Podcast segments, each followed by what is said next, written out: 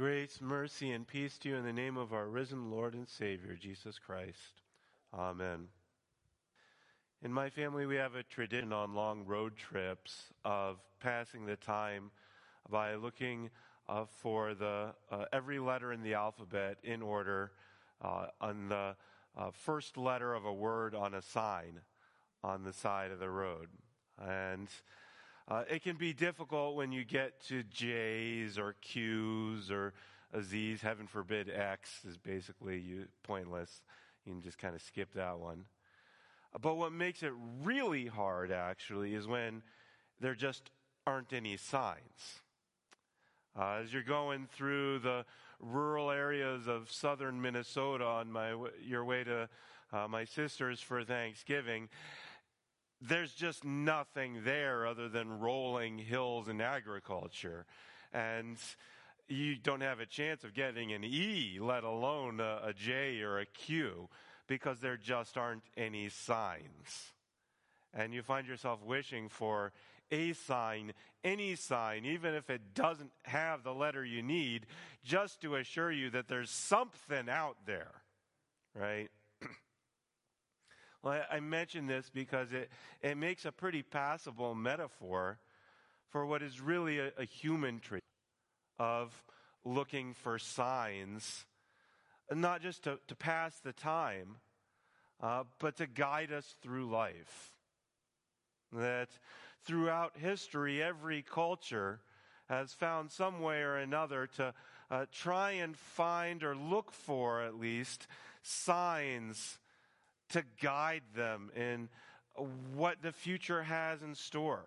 Uh, to give them a sense of confidence and security to be able to orient their path properly to achieve their goals in life, whether career goals or life goals or relationship goals or, or just avoiding disaster goals. To, to see that big problem coming around the corner before it gets there so you can at least brace yourself. We're maybe most familiar with that in our culture with, with horoscopes. Uh, people will say, What's your sign? Uh, that your astrological sign will somehow give you a sign in the stars of uh, what you can expect, how to prepare to uh, gain confidence and security uh, in life, to feel like you know what's coming. Uh, while many people have looked up to the stars, uh, there's any number of examples of other stuff you could look at. That from the stars to the persimmon seeds to uh, find out what the winter is going to be like to tea leaves and chicken gizzards, people uh, and everything in between. Uh, people uh, will look to just about anything for a sign because we feel like we need it. The world feels so chaotic, so unpredictable. Uh, and we feel so vulnerable in it that we want to somehow gain some sort of sense uh, of purpose or plan to orient us so that we can feel safe and secure, like we know what's going on. It, even in Christianity, uh, where we don't look so much to the superstition, still people will look to God to say, Give me a sign, God. God, if you could just give me a sign to let me know uh, where I should be headed, what I should be doing, if I'm on the right track, just let me know. Give me a sign. Well, in our gospel lesson, the Christmas story tells us about how God gave his people a pretty big sign.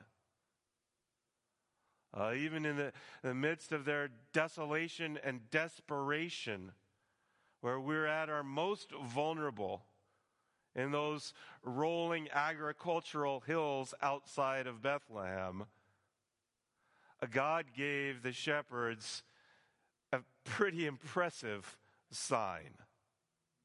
It was high up above the horizon for maximum visibility. It was big for massive impact. It was bright to stand out even in the darkness of night. It even had audio. So you know its message would get home. But as impressive as that sign was, about as clear as any sign can get, in fact, I'll go all the way, as clear as any sign can get, the angel chorus in heaven was actually just to point to the sign that God was actually giving his people. Uh, the angelic message was not really the sign itself. It was just telling them where to find the sign because the sign God gives is actually kind of easy to overlook, easy to neglect. Uh, this is the message of the angels in that first Christmas sermon, which is really the Christmas sermon. Almost, you could argue, just the sermon. Do not be afraid. I bring you good tidings of great joy. For unto you is born this day in the city of David a Savior who is Christ the Lord. And here's the point. And this will be a sign to you. You will find him wrapped in swaddling cloths and lying in a manger. That is God's sign. That is the sign God gives us to orient us and to give us peace and security. A Savior who is Christ the Lord. Three big statements. A Savior. We often use the term Savior in the, pretty much just in the church, and it can uh, be taken just kind of as a synonym for Jesus. But it's loaded with meaning uh, that actually refers to Jesus' work of saving people, rescuing people. Uh, that a Savior has been given to us to rescue us who are vulnerable, to rescue us who are in danger, in difficulty, to rescue us from sin, death, and the power of the devil. A Savior, Christ the Messiah, the anointed one, the chosen one, promised throughout the Old Testament. The fulfillment of God's plan, the assurance that God has a plan and that God is carrying out his plan and that his plan is for your salvation.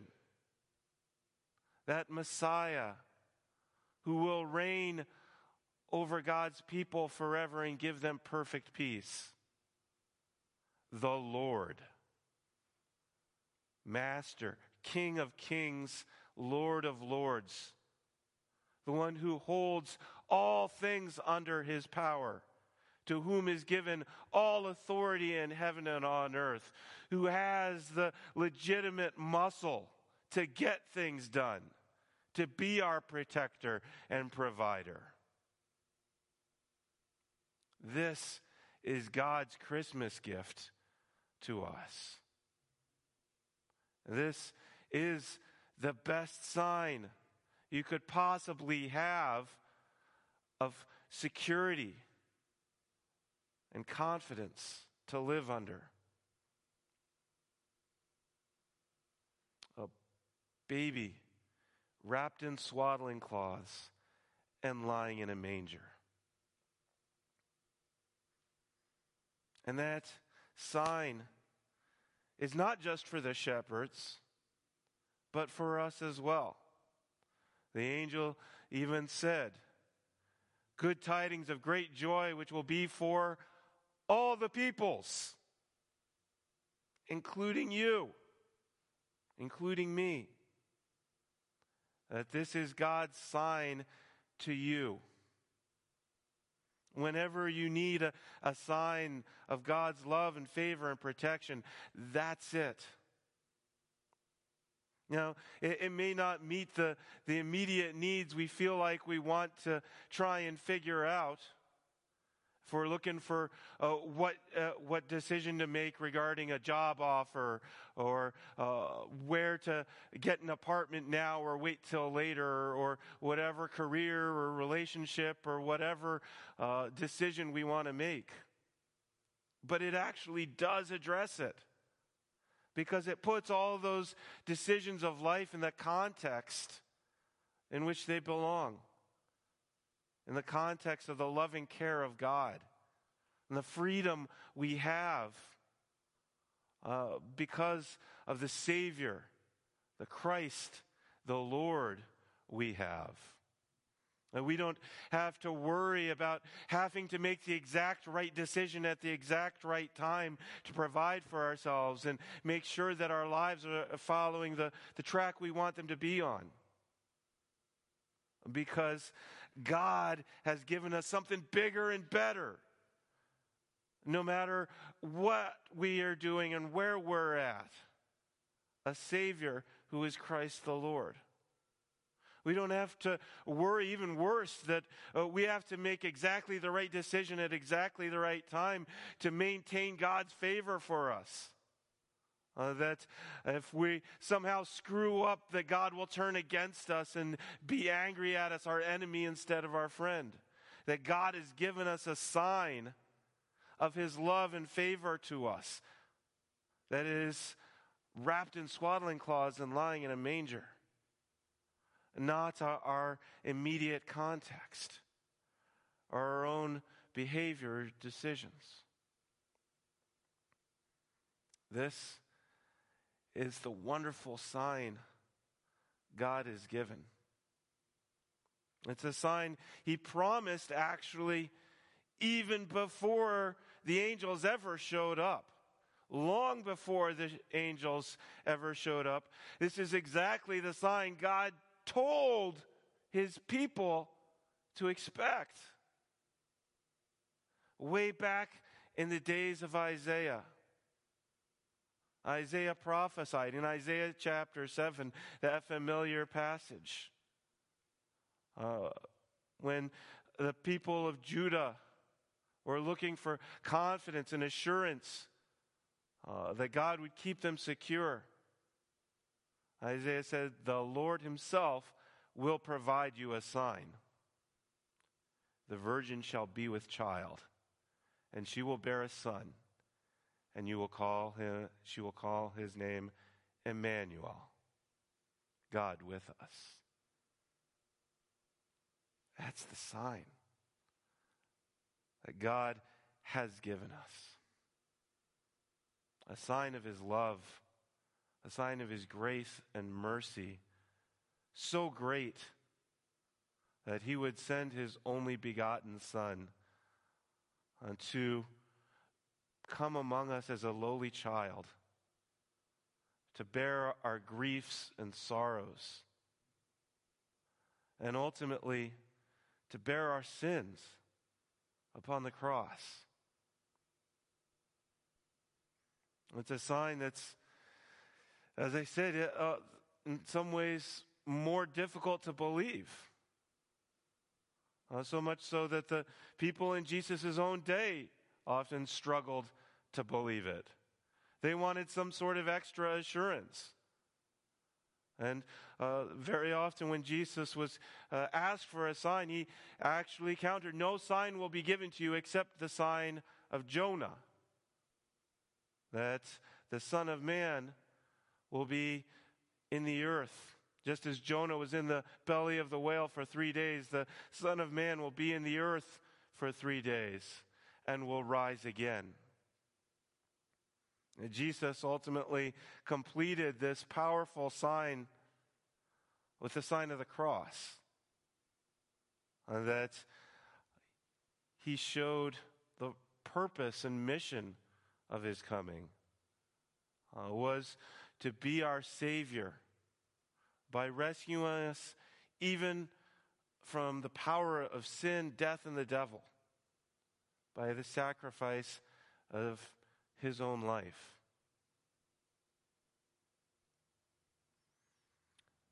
A couple hundred years after that, according to legend or Christian tradition, uh, the emperor, Roman Emperor Constantine, Constantine uh, received a, what we would more normally consider a sign on the eve of a major battle.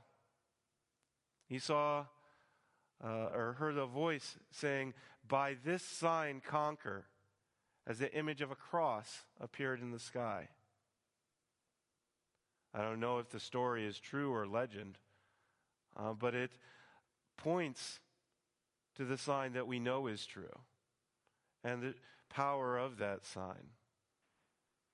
That by the, the sign of the cross, the sign of the baby wrapped in swaddling clothes lying in a manger, who on the cross became our, our Savior, we can conquer in any of life's circumstances and any of life's difficulties.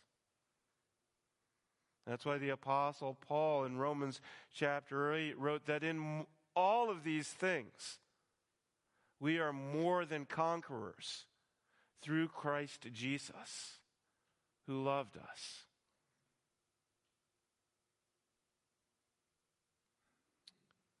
That sign was given to you, made upon you in your baptism. The pastor marked you with the sign of the cross, both upon your forehead and upon your heart, to mark you as redeemed by Christ the crucified.